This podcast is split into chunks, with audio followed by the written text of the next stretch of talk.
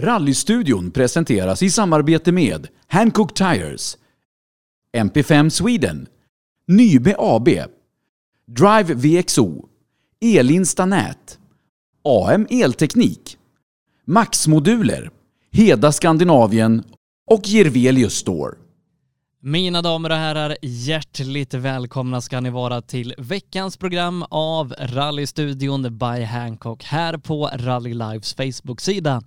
Hoppas ni haft en bra helg och är redo för en ny intensiv rallyvecka som börjar idag då med våran livepodd.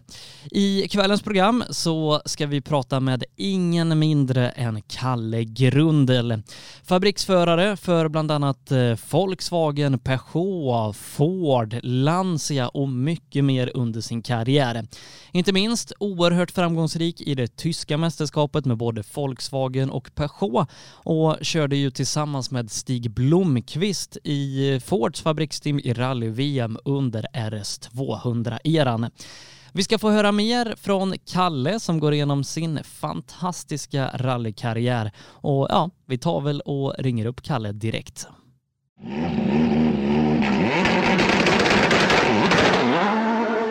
Då säger vi hjärtligt välkommen till programmet Kalle Grundel.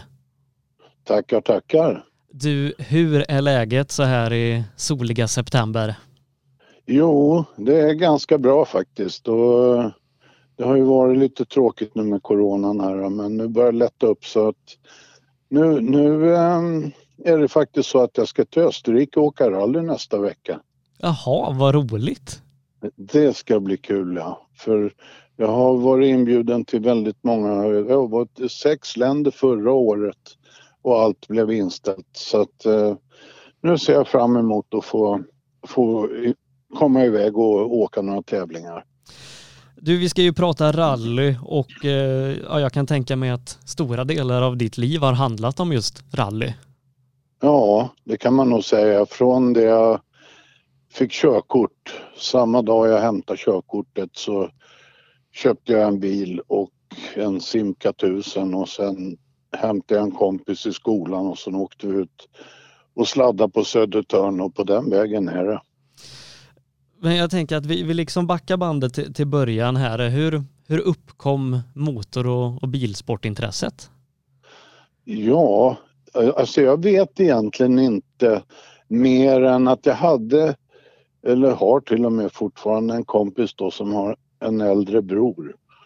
Och han var väl, den, den kompisen han var bilmäck och hans bror var också lite bilintresserad och hade en bil som var lite trimmad och sådär. Och jag, jag, tror nog att det var så att, att vi stack iväg och tittade på några rallytävlingar och, och sen började vi åka lite orientering så jag körde, åkte kartläsare med honom. Men det fanns inget i familjen liksom bilsportintresse? Ingenting, nej ingenting. Finns inte. Så att jag, nej, jag har faktiskt varit lite förundrad och sen även att man bor i Stockholm och, och, och får det här intresset så starkt som, som jag fick. Jag, jag höll ju på innan med nästan alla olika sporter och, och sådär. Så att jag har ju varit idrottsintresserad eller tävlingsintresserad. Då. Och nej, men sen när jag fick körkortet samma dag, sen var det bara rally som gällde. När åkte du första tävlingen? Jag tror att det var någon gång 69 åkte jag med den här Simca 1000. Åkte ett par små rallyn runt uh, Stockholm. Det var nog så det började. Sen insåg jag att den där bilen var väl inte kanske något att tävla med så. Så att då köpte jag med um, min uh, blivande fru var det då uh, som så vi, vi tog faktiskt hennes studielån och gick och köpte en V4 och började åka rally med och hon åkte kartläsare. Eh, och sen var det Saab som gällde under stora delar av ja, första halvan av 70-talet? Ja, det var ju ända fram till eh, 82 blev det Saabar i alla dess former. Men mycket V4 var det ju i början. Och det, det sista, senaste jag åkte då, det var ju standard B 80 och då, då vann jag ju SM i standard B. Och det var väl sista året som jag åkte V4 och sen blev det lite 99 och det var väl ett litet mellanspel med, med golf, den här golfkuppen som gick då. Kommer inte ihåg vad det var, det var väl på 70-talet. Och sen, ja, sen åkte jag lite, så köpte jag mig en, en 99 turbo från eh, finska Saab som jag tog över och fick vara ner på tävlingsavdelningen i Trollhättan och renovera upp den. Och, och den åkte jag ju med fram till Mälarrallyt 82 där jag, då rullade jag rätt våldsamt en sju varv där och skrotade bilen totalt och då, då sa jag till mig själv att nu, nu slutar vi med det här med rally. Men som alla gånger när man har skrotat bilar på tävling och det så går ju det där över. Det brukar vara över till på måndagen. Och må på måndag morgon börjar man fundera på hur, hur man ska laga grejerna igen. Så, det, så blev det den här gången också men eh, då, då bestämde jag mig att för att eh, inte åka Saab något mer. Då tyckte jag att jag hade hållit på att skruva Saabar i hela livet kändes Jaha. det som. Så att eh, då, då, då, tittade jag på något annat och så började jag kolla på, då var det ju Standard A heter det väl.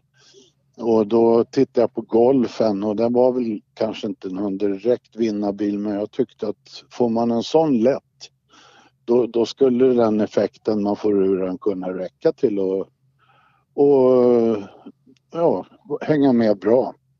Så att jag, jag hade några sponsorer som jag fick eh, en kaross eh, ifrån och något att bygga på och sen behövde jag ju pengar så då åkte jag ner till, till Volkswagen i Södertälje och träffade Sigvard Andersson som då var informationschefen där.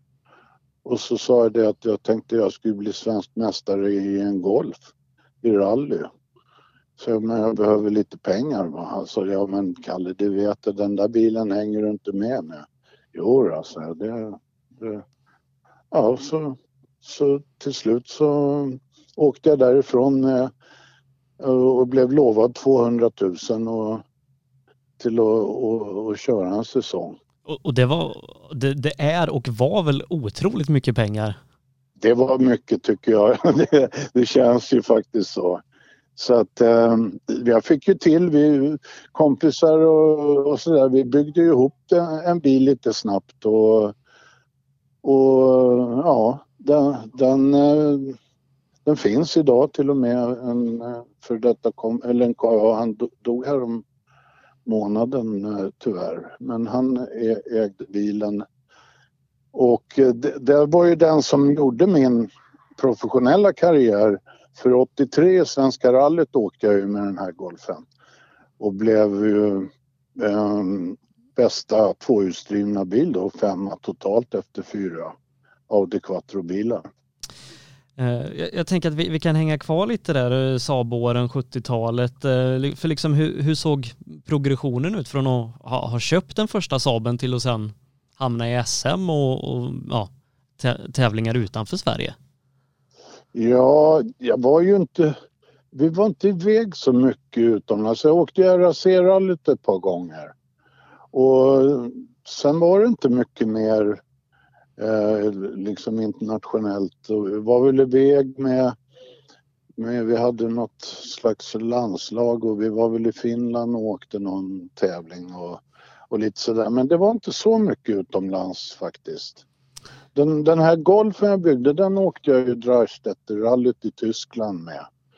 Och det, det, det plus Svenska rallyt där gjorde ju att jag fick fabrikskontrakt för Volkswagen.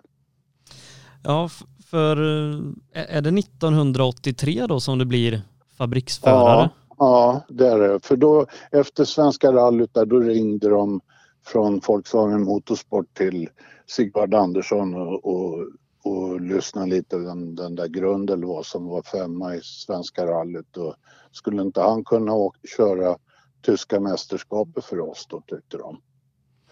Och så att jag flög ner dit och, och fick ett kontrakt att åka tyska mästerskapet 83. Uh, eh, och ja, var, var du liksom så att säga riktig fabriksförare då eller fick du budget ja. till att driva egen bil? Eller? Nej, nej, nej, jag körde för fabriken och deras bil och allting. Nej, så jag, då hade jag, jag hade en bil, jag hade ju min bil här i Sverige då men eh, nej, då, då körde jag som ren fabriksförare. Var man avlönad på den tiden eller var det liksom omkostnaderna ja. som var täckta? Nej, det var, det var ju, man fick ju en lön för, jag fick, gjorde, eller fick en, ja, jag fick ju betalt för det året då som jag hade kontrakt. Och hur var det att ta, ta steget ut i Europa efter att främst ha tävlat i, i Sverige i ja, en bit över tio år? Ja, nej det, det var otroligt. Jag, jag kommer ihåg det som igår när jag satt på planet ner till till Hannover och skulle skriva kontrakt och det. Man satt och funderade, vad i helsike, vad är det som händer? Så att eh, nej, det var stort. Det var väldigt stort och jag hade ju aldrig knappt kört på racingdäck och eh, åkt väldigt lite på asfalt då här hemma i Sverige och så kom man ner dit och där, där de flesta tävlingarna var asfaltsrallyn och mycket med racingdäck och grejer så att eh, jag var ju en nybörjare verkligen. Men de skickade mig med en bil och, och min kartläsare det till Nürnbergring så jag var där en, en vecka och låg och körde runt där här från morgon till kväll. Hade du liksom innan det här haft några tankar på att du skulle kunna ta rallykarriären professionellt? Aldrig, aldrig. Ja, det, det, det, jag hade aldrig gått och drömt om det ens en gång.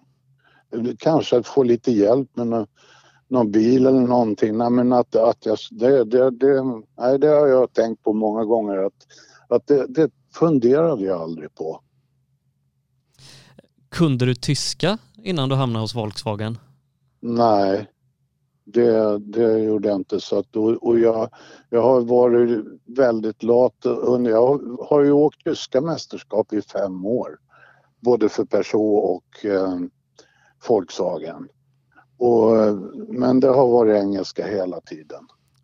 För 83 eh, där när du kom ner till Tyskland så att säga för, för första hela säsongen där så fick du väl en tysk kartläsare också? Ja, det, det förklarade de för mig rätt så snart när jag klev in där. Att eh, någon svensk kartläsare, det kan du glömma, sa de bara. Så det, men, eh, och det är jag jätteglad för, för eh, Eh, de, de, var ju mycket, de jag har haft med mig, jag har ju haft eh, ett antal och två väldigt duktiga eh, tyska kartläsare. Och de var ju mycket duktigare än vad vi var på det här med noter. Det, det enda gången man åkte med noter i, i, min karriär innan det var ju Svenska rallyt då och det var ju bara en gång om året. Och, men komma ner dit och, och åka med de här killarna som har kört med noter sedan de började och åka rally, det, det, var, det var jättenyttigt. Och sen är engelskan mycket bättre språk än svenska. Man hör det mycket bättre för jag brukar jämföra med att ha en svensk kartläsare läsa svenska. Det är ungefär som Mupparna. Det är bara ord, ord, ord, ord. Man hör knappt skillnaden på medan engelskan den är väldigt klar och tydlig. Så det, det sa jag direkt efter första rallyna jag åkte då 83 att jag kommer aldrig köra med, med noter på svenska. Eh, nu, nu kanske vi går händelserna i förväg, men, men, du har ju haft svenska kartläsare efter det. Ja. Men har det varit med engelska noter då? Alltid, alltid. Det har aldrig varit tal om att, att, att, att köra på svenska. Ja, spännande. Du, du, du, är nog ganska unik med det. Ja, ja det, och det var jag ju rätt i början där, för jag lärde mig. Jag hade ju siffr, siffernoter då i Svenska rallyt där i Sverige, men när man kom ut till VM sen och började åka VM så hade de ju beskrivande noter, de flesta. Eh, finnar och allihopa. Och, och, men jag, jag har alltid tyckt att det måste vara det mest logiska att åka med, med siffror. Så och då körde jag alltså siffror på engelska. Och när vi sen började åka, nu går jag händelserna förväg, så sen när vi började åka grupp E-bilar som gick lite fortare då kom alla de här utländska, bland, många finnar kom till mig och sa jag måste få titta på dina noter. Det här med siffror verkar ju jävligt bra för jag hinner, kartläsaren hinner inte läsa alltihopa, den här hela uppsatsen som, som de hade. Så att de, det, det var många, de var jätteavundsjuka på att jag hade eh, från början börjat åka med, med siffror och jag var en av de få då på 83. Sen blev det ju fler. Ja, och, och, nu kan du knappt hitta någon eh, på hög nivå i alla fall som, som åker med beskrivande noter. Nej, nej, så är det ju och det, och det förstår jag alltså. och det förstod ju de också. De, det här, det, här det, det funkar inte att sitta och läsa och beskriva på det viset som jag tycker, nej, siffror måste det vara. Eh, tillbaka till 1983 där då, vad, vad, hade du för förväntningar på säsongen när du klev in i tyska mästerskapet? Oj. Jag, jag måste säga, jag hade nog inga förväntningar. Jag hade bara tanken att jag, jag måste lära mig allting och, och göra det så, så bra som jag bara kan. Och det gick ju väldigt bra den säsongen och, och inför sista tävlingen, det är ju helt fantastiskt, då, då var vi tre stycken som hade chans att vinna mästerskapet totalt. Och jag åkte grupp A, de andra åkte grupp B. Så att eh, det, det var ju, man trodde ju inte att det var sant när vi, när vi började summera det där. Och, alltså jag slutade ju tvåa totalt och vann grupp A då, 83. Ja, för, för det, jag tror det var topp 10 totalt i alla tävlingar och tog nio klassegrar. Ja, det, och det var i VM 84. Ja. Faktiskt var det så. Det, det är nog det för det, det vet jag, jag var ju alltid topp 10 totalt i VM-rallyn när vi åkte 84. Eh, för ja, den, här framgången då i, i tyska mästerskapet, det, det ledde till större förtroende från, från folkvagn. Ja, det gjorde ju det och det roliga var ju att då hade jag ju blivit femma i, i Svenska rallyt och sen så började jag fundera på men vi måste väl åka RAC-rallyt och det hade jag ju kört några år. Så att jag, jag, ehm, jag, jag höll på att tjata på chefen Eh, jag började rätt tidigt att ska vi inte åka här? Nej, vad ska vi göra där? Vi har inte, vi har ingen chans. Jag sa det, jo men jag lovar, jag ska vara bland de tio bästa totalt och, och vinna gruppen. Nej Kalle, du vet det funkar den, den, den räcker inte till. Men så höll jag på så där och tjatade och till slut så sa han ja, jag ger mig, vi åker väl dit då. Och sen så blev det så och ehm, jag blev ju, eh, ja just det, det var 83. Då blev vi ju sjua totalt och vann Grupp A. Så att, eh, och då, då bestämde han sig på stående fot eh, i England. Nästa år ska vi åka VM. Då ska vi åka så många tävlingar som möjligt. Men, men från då att ja, året innan, eller ja, till det året har fått fabrikskontrakt för att åka tyska mästerskapet till att då stå i slutet av året och veta att nästa år ska jag vara fabriksförare i VM. Ja. Det, det gick ja. ju väldigt fort för dig där. Ja, ja, nej det, det, var, det var helt otroligt. Helt otroligt. Och det, det bara fortsatte så här och det, det var ju 84 då när vi åkte då, då fick ju många andra stallchefer upp ögonen också. Så att eh, till, till 85 eh, då hade jag ju några, några erbjudanden då. Och eh, bland annat då så blev det ju person. För Jean Tott, han var på med rätt mycket och tyckte att skulle du inte åka för oss i tyska mästerskapet. Och, ja. och några VM-tävlingar då fick jag erbjudande så att det hoppade jag ju på då. Eh, men 84 där, hur var det att ta klivet upp i VM från att ja, året innan då ha, ha lärt dig mer eller mindre åka utomlands och asfalt och sådär och sen ja. så plötsligt ut i VM-cirkusen? Ja, nej men det var fantastiskt. Det, det, kändes, det kändes så rätt alltså. det, och det var så jädra roligt.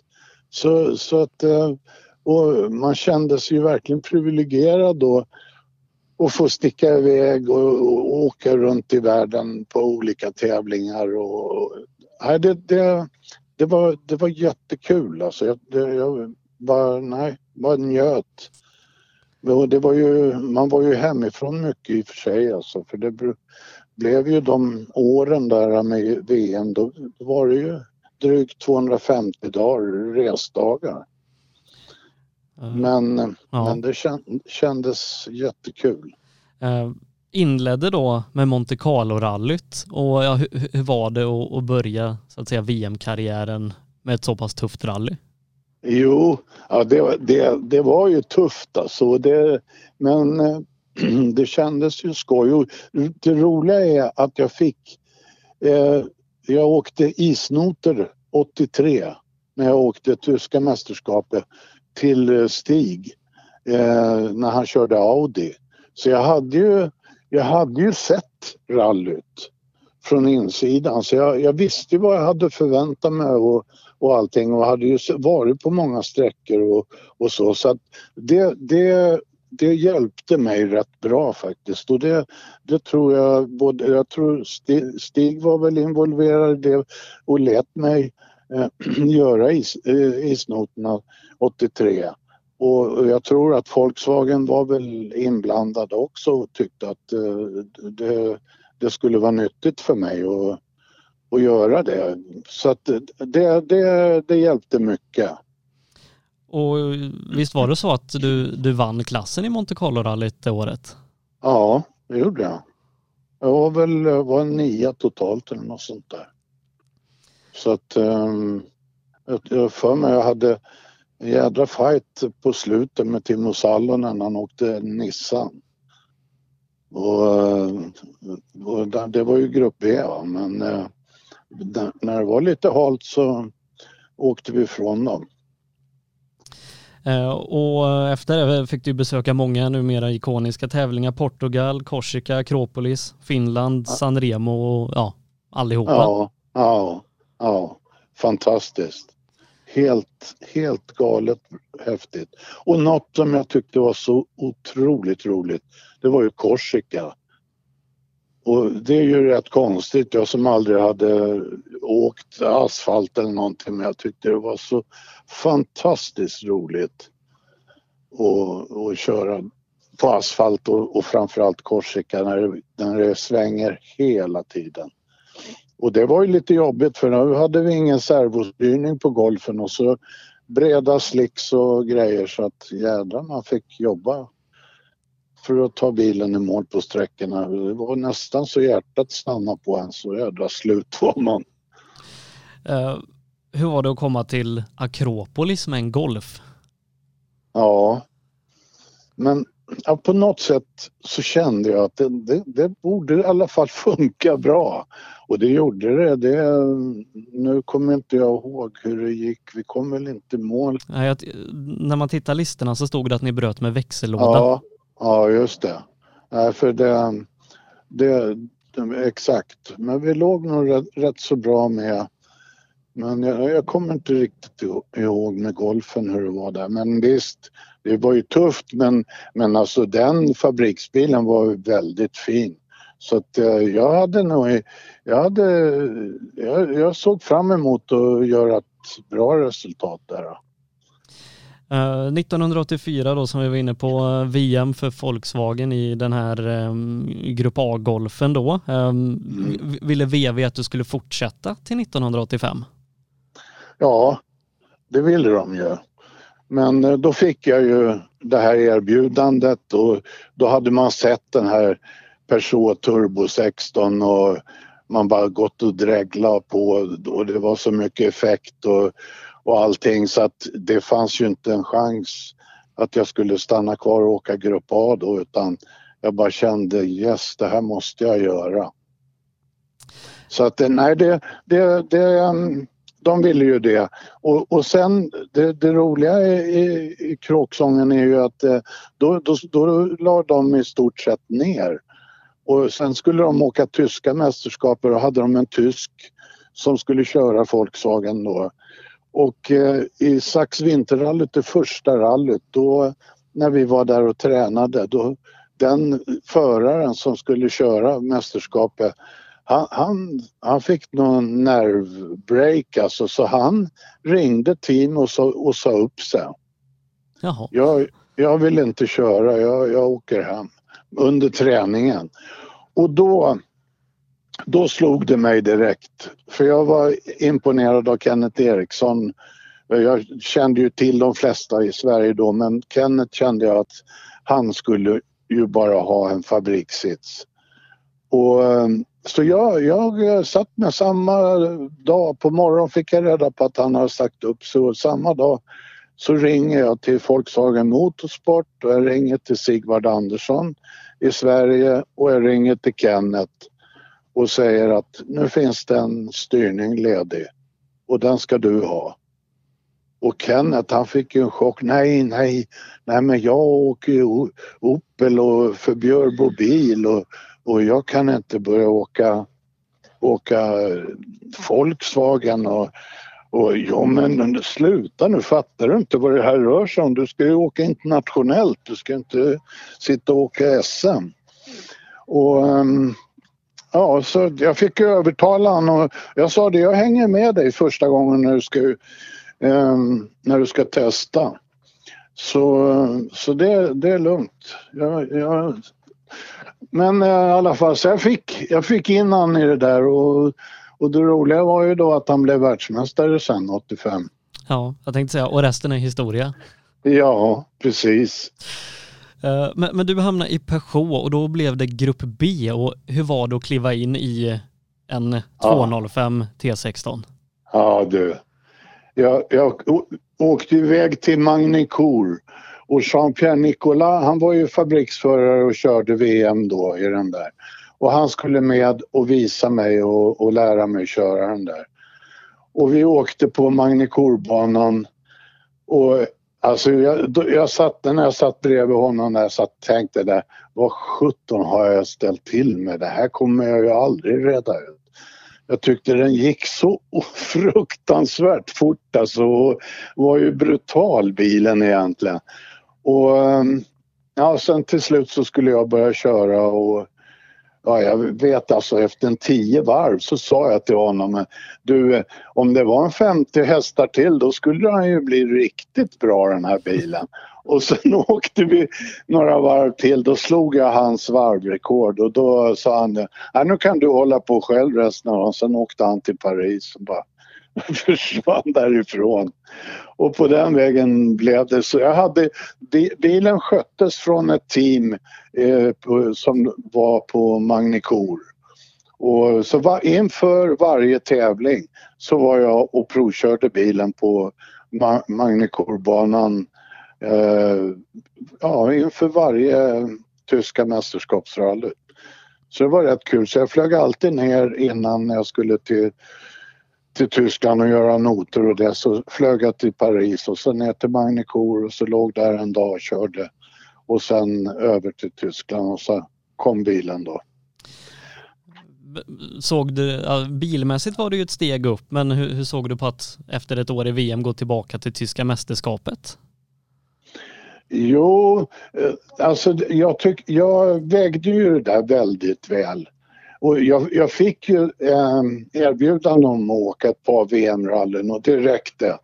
Och jag tyckte det, eh, eh, då kändes det, man måste gå från grupp A till, till grupp B om man ska, för då börjar man ju, börjar jag känna liksom att det här kan ju bli något. Så kanske kan, kan komma någon vart i den här eh, branschen. Så att då, då tyckte jag nog att eh, det, det var naturligt och det, det gjorde mig ingenting. Och det, det, var nog väldigt bra för att eh, då fick jag ju åka grupp B mot lite sämre motstånd och, och det, var, det var ju fantastiskt för jag, jag, i stort sett så vann jag ju varenda sträcka hela året. Jag, jag, jag kollade lite det. Jag, jag, tror det fanns en uppgift på nätet att du vann 185 sträckor under 1985. Ja, ja vad kul. Det har jag aldrig hört men jag, jag har ju den känslan att jag vann nästan varenda sträcka jag körde och, och ja, det var det, ja, det, var, det var helt fantastiskt alltså. Det, det, det var roligt. Så att med, med 185 sträcksegrar då så blev det, jag tror nio totalsegrar i tyska mästerskapet och ja, tysk mästare. Ja, precis. Helt otroligt. Och, och då kan Jean Tott inte varit så, så ledsen? Nej du, det kan jag, det kan jag lova dig för han, han var imponerad och, och eh, sen hade jag ju varit ute i, i VM. Nu lurar de ju mig i Finland där så att då får jag ju av. Eh, men men eh, eh, jag fick ett, ett, enormt fint erbjudande till 86 från Peugeot. Men som sagt, då hade jag också erbjudande från Ford och eh, då, då tackade jag ju ja till Forden då för att det kändes väldigt häftigt och den bilen kändes ännu vassare än person. Eh, var det så att du i England provade en MG Metro också under 85? Ja, prova, prova. Det var ju den här, det var, jag vet inte vad det kallades, det var ju en tävling efter RAC-rallyt så var det ju lite Formel 1-förare och rallyförare som körde och vi, vi åkte Rover-bilar och de filmade det här och det visades på tv mellan jul och nyår. Och, så att det, det, den gången, eh, så det, då, då fick jag ju chansen att prova den Grupp E-bilen också. Men det var ingen rolig historia för den var högerstyrd och det, det passade inte mig så bra. För ibland när jag skulle växla så öppnade jag dörren och lite sådär så det var, det, det, det var inte så kul tycker jag. Eh, men 1986 då eh, till Ford och då är det den nya RS200 som, som ska komma? Ja, precis. Eh, och du blir teamkompis med Stig Blomqvist? Ja, och skulle få vara med och utveckla den bilen. Alltså det var inget snack om att eh, jag skulle ta det istället för den. Jag skulle ju bli teamkompis med Joa Kankonen i, i Peugeot eh, enligt Toto och det erbjudandet som jag fick. Men eh, det, vi, vi fick ju sånt bra erbjudande från Ford, både Stig och jag och det var inget snack om första och andra förare och vi skulle vara med och utveckla bilen och jag kände väldigt mycket för den bilen så jag hade ju åkt lite olika bilar då så jag kände ju att det här, här finns det ju potential.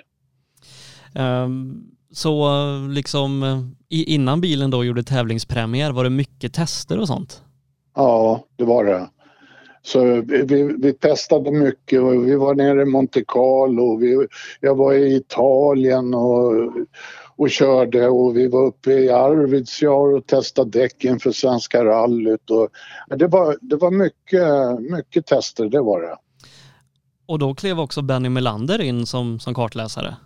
Ja, då kom Benny och då fick jag med honom och det, det är jag jätteglad för. Vi, vi hade så kul och han är så otroligt duktig så det, det, var, det, det var en lyckoträff. Men, men inför premiären av bilen då, eh, kändes den fullt utvecklad? Ja, det gjorde den väl inte men alltså det fattades inte mycket och eh, nej, den, den kändes, det kändes bra och och jag, jag, kände att chansen att vinna svenska, det, den, den var rätt så bra. Alltså. Det, jag, jag hade väldigt självförtroende inför rallyt då. För Svenska rallyt blev debuten i, i bilen i, i VM? Ja, det blev det. Och ja, det, det, är väl din enda pallplats i VM? Ja, det är det. Uh, Tyvärr. Vi, vi var ju med i Akropolis, då bröt jag ju när mekanikerna hade sönder bilen. Och då var vi i ledning med två minuter. Och alltså vi var ju vi, vi var ju på, på gång där uppe. Men eh, vi lyckades bara i Svenska rallyt då. Och, och det var väl någon punktering och en avåkning där. Annars så hade vi nog kunnat vunnit. Eh, och eh, efter 1986 så, så förbjöds det ju de här bilarna också så att tredjeplatsen du tog är väl också RS200ans bästa resultat? Absolut, det är det. Så att eh, nej, det, det, det är fantastiskt. Så det, det, nej, det, var, det var fantastiskt att bli trea där. Jag trodde ju inte det när vi åkte av och, och sen senare hade en punktering så tänkte man nu är det väl kört men eh, vi fick till det ändå. Hur är det liksom i retrospekt att ha den pallplatsen, dels i, i debuten med en bil du utvecklat men också ha den i Sverige? Ja, nej, det var ju helt otroligt. Och sen blev ju jag eh, FIA-klassad. Det hette ju FIA A och B då i förare. Och, och det innebar ju att jag fick ett bättre startnummer i resten av VM tävlingarna det året och det var ju viktigt för teamet. Så att eh, det kände jag ju också att där gjorde jag ju något bra för teamet för nu kommer Stig och jag vara rätt nära varandra i, i startordning då. Så, så det, var en, det var en bra grej bara det och sen tillfredsställelsen för mig själv och Benny. Den var ju också häftig hur var det att, att ha Stig Blomqvist som, eh, som teamkompis? Jag kan tänka mig att ni kände varandra ganska väl sedan innan, men just att, att jobba med honom professionellt, båda tävlingsförare. Ja, ja men det var jättebra. Ja, vi, har, vi hade ett otroligt bra samarbete och vi litar på varandra. Om han eh, testa grus till exempel så visste jag att då passar bilen för mig. Och jag körde mycket asfalt för då hade jag ju nästan gått om han i erfarenheter för asfaltkörning i rally. Och så jag, jag gjorde väldigt mycket asfaltstester och sånt. Och Stig litar på mig. Jag, jag kör med de grejerna som Kalle har testat ut och, och, och vice versa. Och, och, teamet, vi fick mycket beröm. De sa det att det här är, det är ju en dröm för ett team att ha eh, förare som ni som litar på varandra, kör med samma inställningar. Vi behöver inte ha dubbla uppsättningar av varenda pryl i servicebilar och allting utan vi, vi har en sättning på bilen inför varje rally och de grejerna har vi med oss. Och, de, de, vi, vi fick väldigt mycket beröm och det har jag fått än idag för jag har ju åkt RS200 i några tävlingar här de senaste åren och, och eh, träffar ju John Wheeler då som är en bra jätte, han var ju den som, som låg bakom RS200 och eh, hade designat hela bilen och han har ju blivit en jättefin kompis till både Stig och mig. Så, så att vi träffas ju än idag. Um, vad, vad, ja, innan då det, det, tragiska hände och Grupp E slopades, var, var ambitionerna höga med, med bilen inför 87? Oj, det kan du, kan du tro. För vi satt, jag kommer aldrig glömma Stig och jag och John Wheeler, vi satt någonstans på någon krog och så pratade vi om 87 eh, då och då säger jag John Wheeler då att eh, ja, vi håller ju på att bygga chassit nu och det ska ju bli komposit.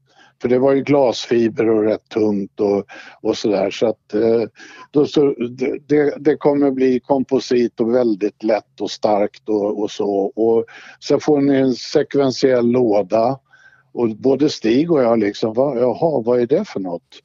Ja, det är ungefär som en motorcykel så det är bara att trycka på spaken så växlar det upp och ner. Ja, det låter häftigt sa vi och sen motorn står på Cosworth och den är klar och den är på 900 hästar. Så vi, vi bara, jag kommer ihåg jag tittade på Stig och sa, ska du eller jag bli världsmästare? Så att, um, nej, det var, det, vi, nej, vi hade förhoppningar på, på 87, verkligen alltså. Jag, bilen blev bara bättre och bättre.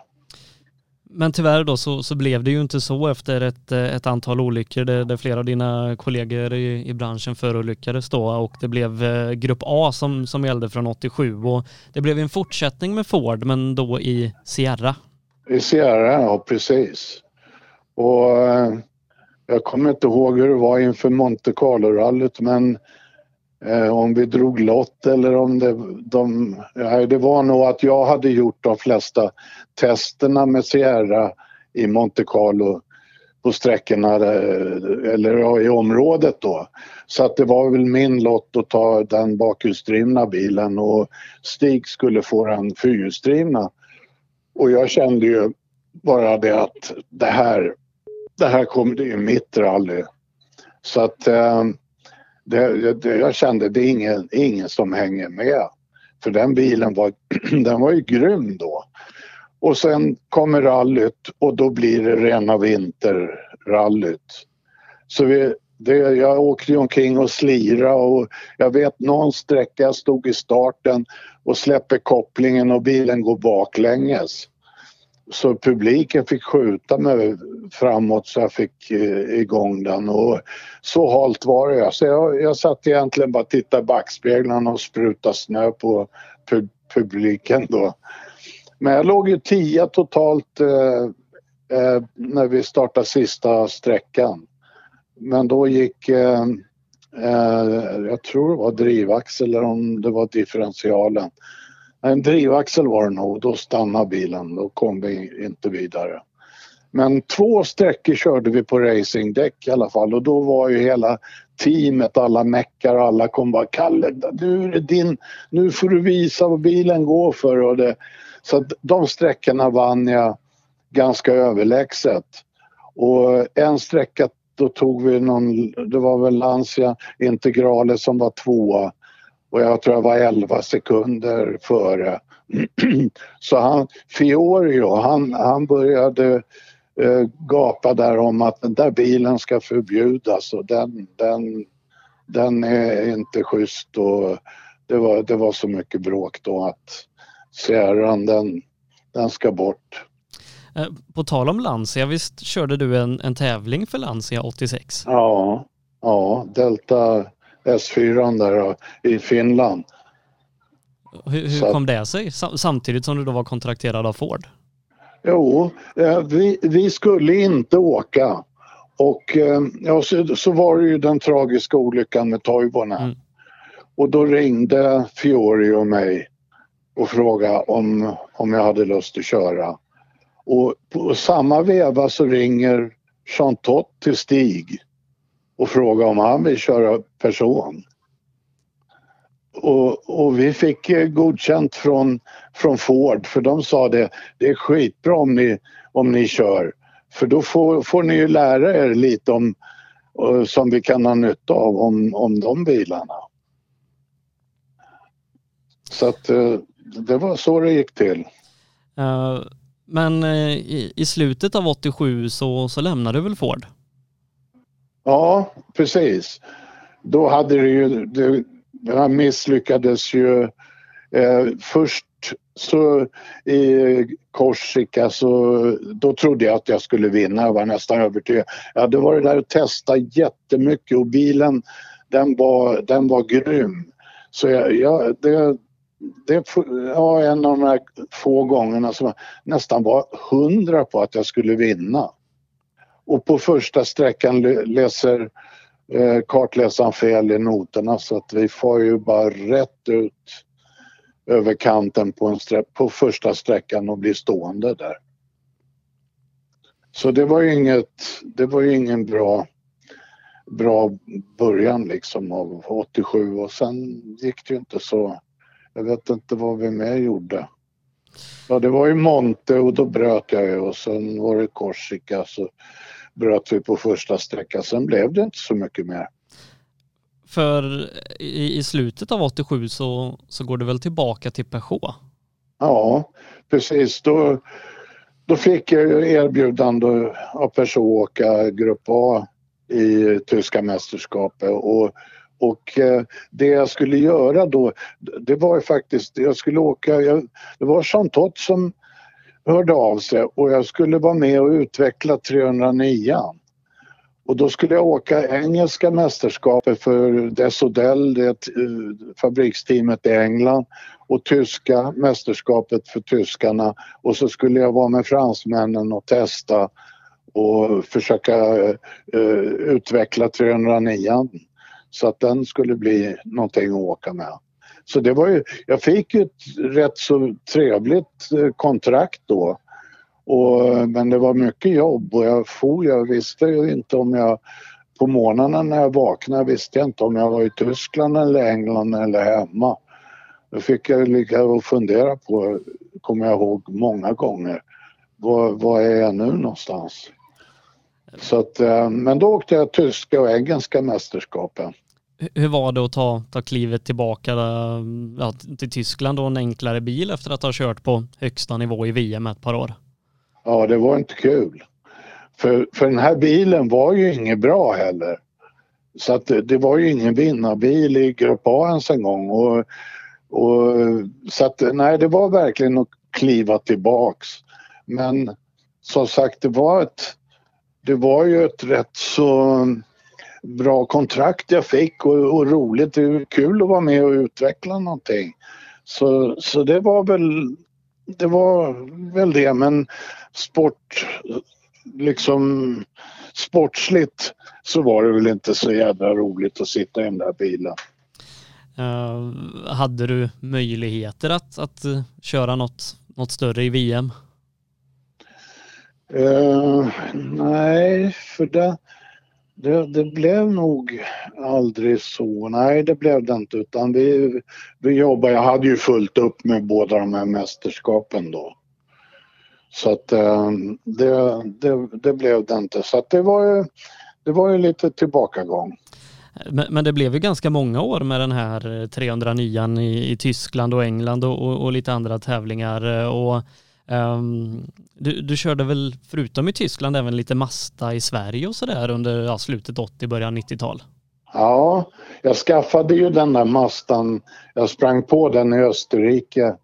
Så att eh, då köpte jag den och, och, ville ha hemma här för jag, jag tänkte min äldste son kanske blir lite intresserad så tar jag med honom som kartläsare. Han, började, han var 12-13 år då så han åkte en tävling alldeles efter han fyllde 13 åkte Södertörnsrundan med den här Mastan och då, då vann vi den.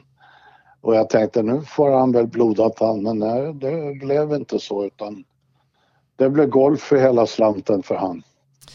Uh, och ja, fram till 91 körde du väl för Peugeot i, i Tyskland? Ja. Ja, precis. Nej, men jag, jag, fick, jag hade, vi hade så bra samarbete så att jag, jag blev kvar där. Eh, och det, det, blev ju då ganska många år i, i, i Tyskland och ja, hur, hur, ser du tillbaka på, på att ha lagt stora delar då din professionella karriär i tyska mästerskapet med olika märken? Jo, men det, det, har varit, det har varit väldigt lärorikt som vi började prata om. Jag, jag lärde mig ju mycket och eh, jag har ju fått så mycket fina kompisar och, och sådär så att eh, nej men eh, man, jag kände mig ju nästan som, som tysk även om jag inte pratade tyska men jag förstår ju allt och sådär så att jag nej men det, det, kändes, det kändes bra. Det känns som hemma lite. Sen blev det lite Toyota 92, någon tävling i Tyskland och Österrike i, i Selika. Ja, precis. Uh, och, och, ditt sista professionella rally borde väl vara i Qatar med Per Karlsson 93? Ja, det kan, det, det kan nog stämma bra det. För det, det, det, det var en rolig tävling den också. Och jag slutade lite tråkigt för vi, vi vann ju men fick inte vinna utan det skulle ju en hemmaförare göra så, så då då satt de han som vinnare. Men, men efter det så, så tog den professionella karriären slut? Ja, det kan man säga. Och, och, då hade du ju varit professionell i en tio år någonting och kört rally i 20 år ungefär. Ja, ja, så är det. Uh, och så att säga de, de mest intensiva åren med ja, Peugeot och, och, och, Ford och så med alla resdagar, kunde du leva på, på rallysporten då? Ja, det kunde jag. Jag, jag levde bra på det. Uh, och gick du tillbaka till något så att säga mer civilt arbete efter rallykarriären? Ja, jag har ju hållit på med rätt mycket. Jag, bland annat så, så startade jag en förarutbildningsföretag eh, och hade ett flygfält nere i eh, söder om Växjö. Det höll jag på med i tio år. Och eh, ja, nej, jag, sen har jag hållit på och fuskat på, på många områden. Uh... Ja, bland annat då så, så var jag ju med Pico Troberg. Vi hade ju ett företag som hette Picos Depot där vi servade bilar. Och eh, det höll, vi, det höll jag på, då var jag tekniskt ansvarig för det i fem år. Bland annat. Men du har ju inte kunnat hålla dig borta från, från rallysporten utan ganska snart efter 93 där så började du väl åka Porsche i lite historiska tävlingar? Ja, precis. Jag sprang på en kompis som, eller vi blev kompisar. Vi, jag körde Globenrallyt i en Amazon och fick med mig en kille som hette Thomas Östensson då. Och, och, och sen var det nog Per-Inge Valfridsson och, och Bryggan var med och åkte Porsche. Och vi står och snackar inför varje sträcka och då att där, ah, du Kalle du måste skaffa en Porsche, det här har vi har jätteroligt när vi håller på med det här. Och då, då hörde han som åkte med mig då eh, det här så han, när vi kom in i bilen så frågade han ska vi inte köpa en sån här Porsche? Vad kostar de tror du? Och, så höll vi på att spåna eh, under rallyt och så var det en norrman där och åkte så, så sa han till mig, gå fram och fråga han vad han vill ha för bilen. Och, och så fick jag en summa och lägga ett bud på den. Så till, till slut så kom vi överens och så köpte vi den där Porschen och sen har vi gjort, gjorde vi ordning den och den hade vi väldiga framgångar med. Mm. Vann ju Jyväskylärallyt, eh, klassiska EM-rallyt två gånger med den. Och efter Porsche har det väl blivit lite Mitsubishi och, och, och Golfar innan det nu då på senare år har blivit en del av de här historiska uppvisningsrallyna.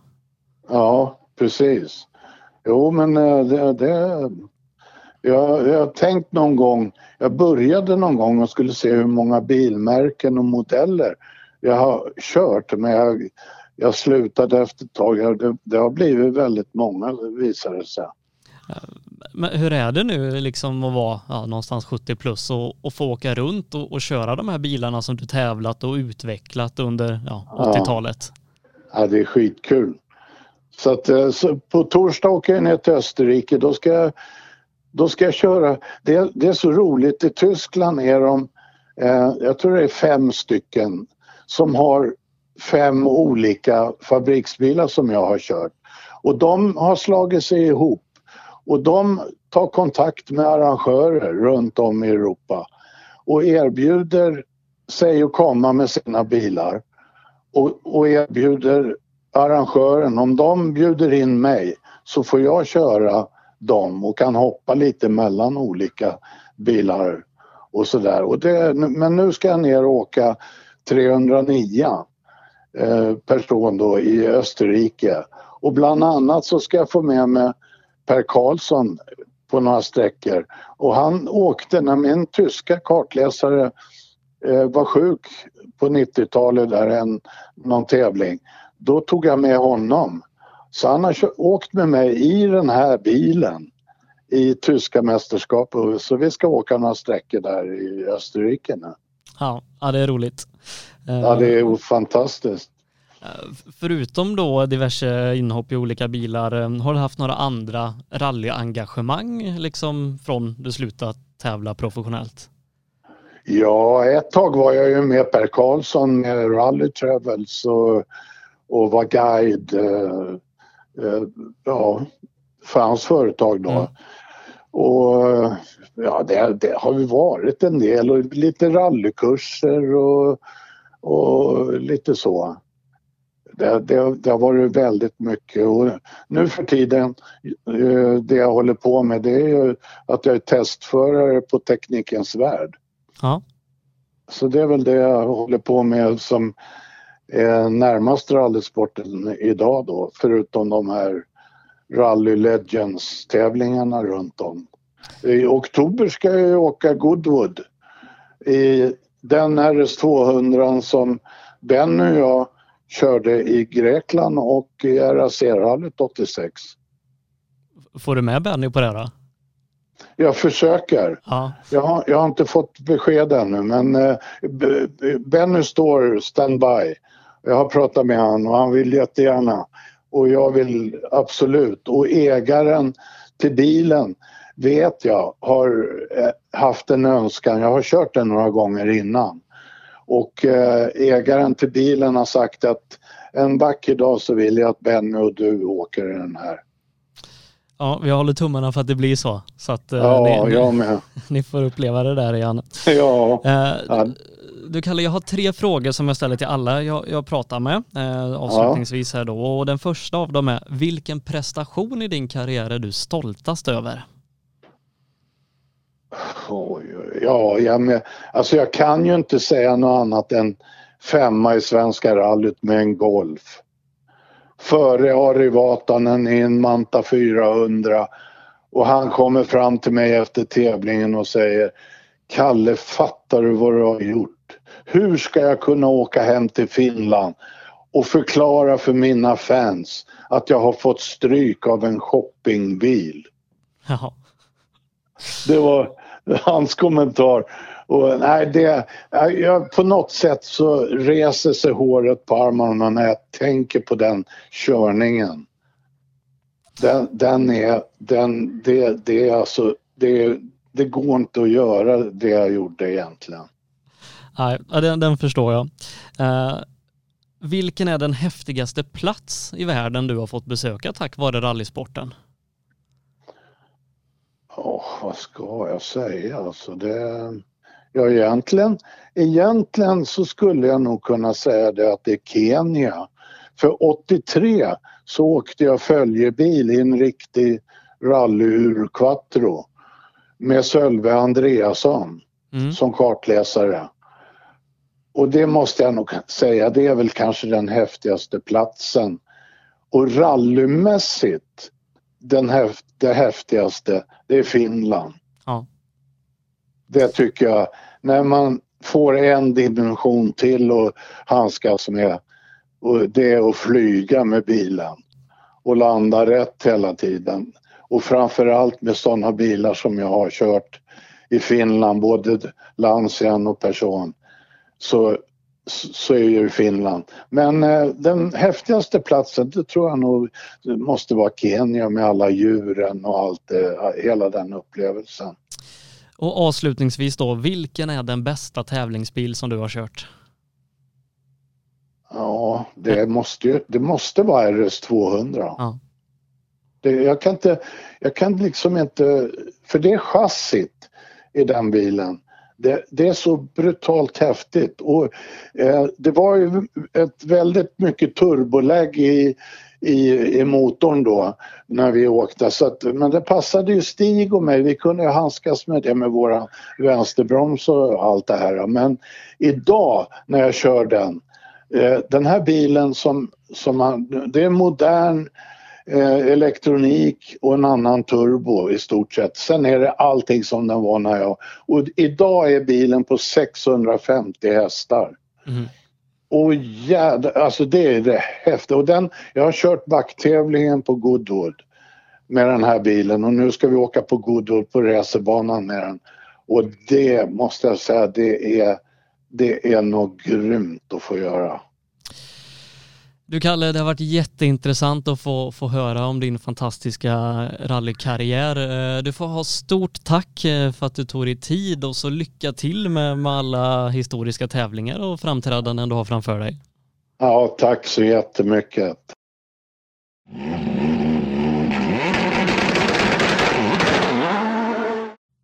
Stort tack säger vi till Kalle Grundel som alltså var veckans gäst här i rallystudion by Hancock. Eh, det var allt vi hade att bjuda på i veckans podcast, men missa inte nästa måndag 19.00 är vi tillbaka. Och det händer mycket den här veckan vad gäller rally. Eh, inte minst då så är det ju dags för SM-final i rally som vi givetvis direkt sänder i helgen på Streamify. Rallyradio hela helgen från SM-finalen i Skillingaryd. Start klockan 18.00 på fredag, så det får man ju absolut inte missa. Och i nästa veckas podd så kommer vi ju givetvis få lite smakprov och höjdpunkter ifrån den här SM-finalen. Och imorgon klockan 19, tisdag pratar vi om då alltså den 21. Då släpper vi ett magasin från Volvo Euro Cup som bland annat då har kört tävlingar i Danmark och Belgien de senaste veckorna. Mycket rally den här veckan att se fram emot och alla tidigare livepoddar av Rallystudion by Hancock kan du ju givetvis också lyssna på där poddar finns. Jag Sebastian Borgert tackar så mycket för ikväll och säger på återhörande. Rallystudion presenteras i samarbete med Hancock Tires, MP5 Sweden, Nybe AB, Drive VXO, Elinsta Nät, AM Elteknik, Max Moduler, Heda Skandinavien och Jirvelius Store.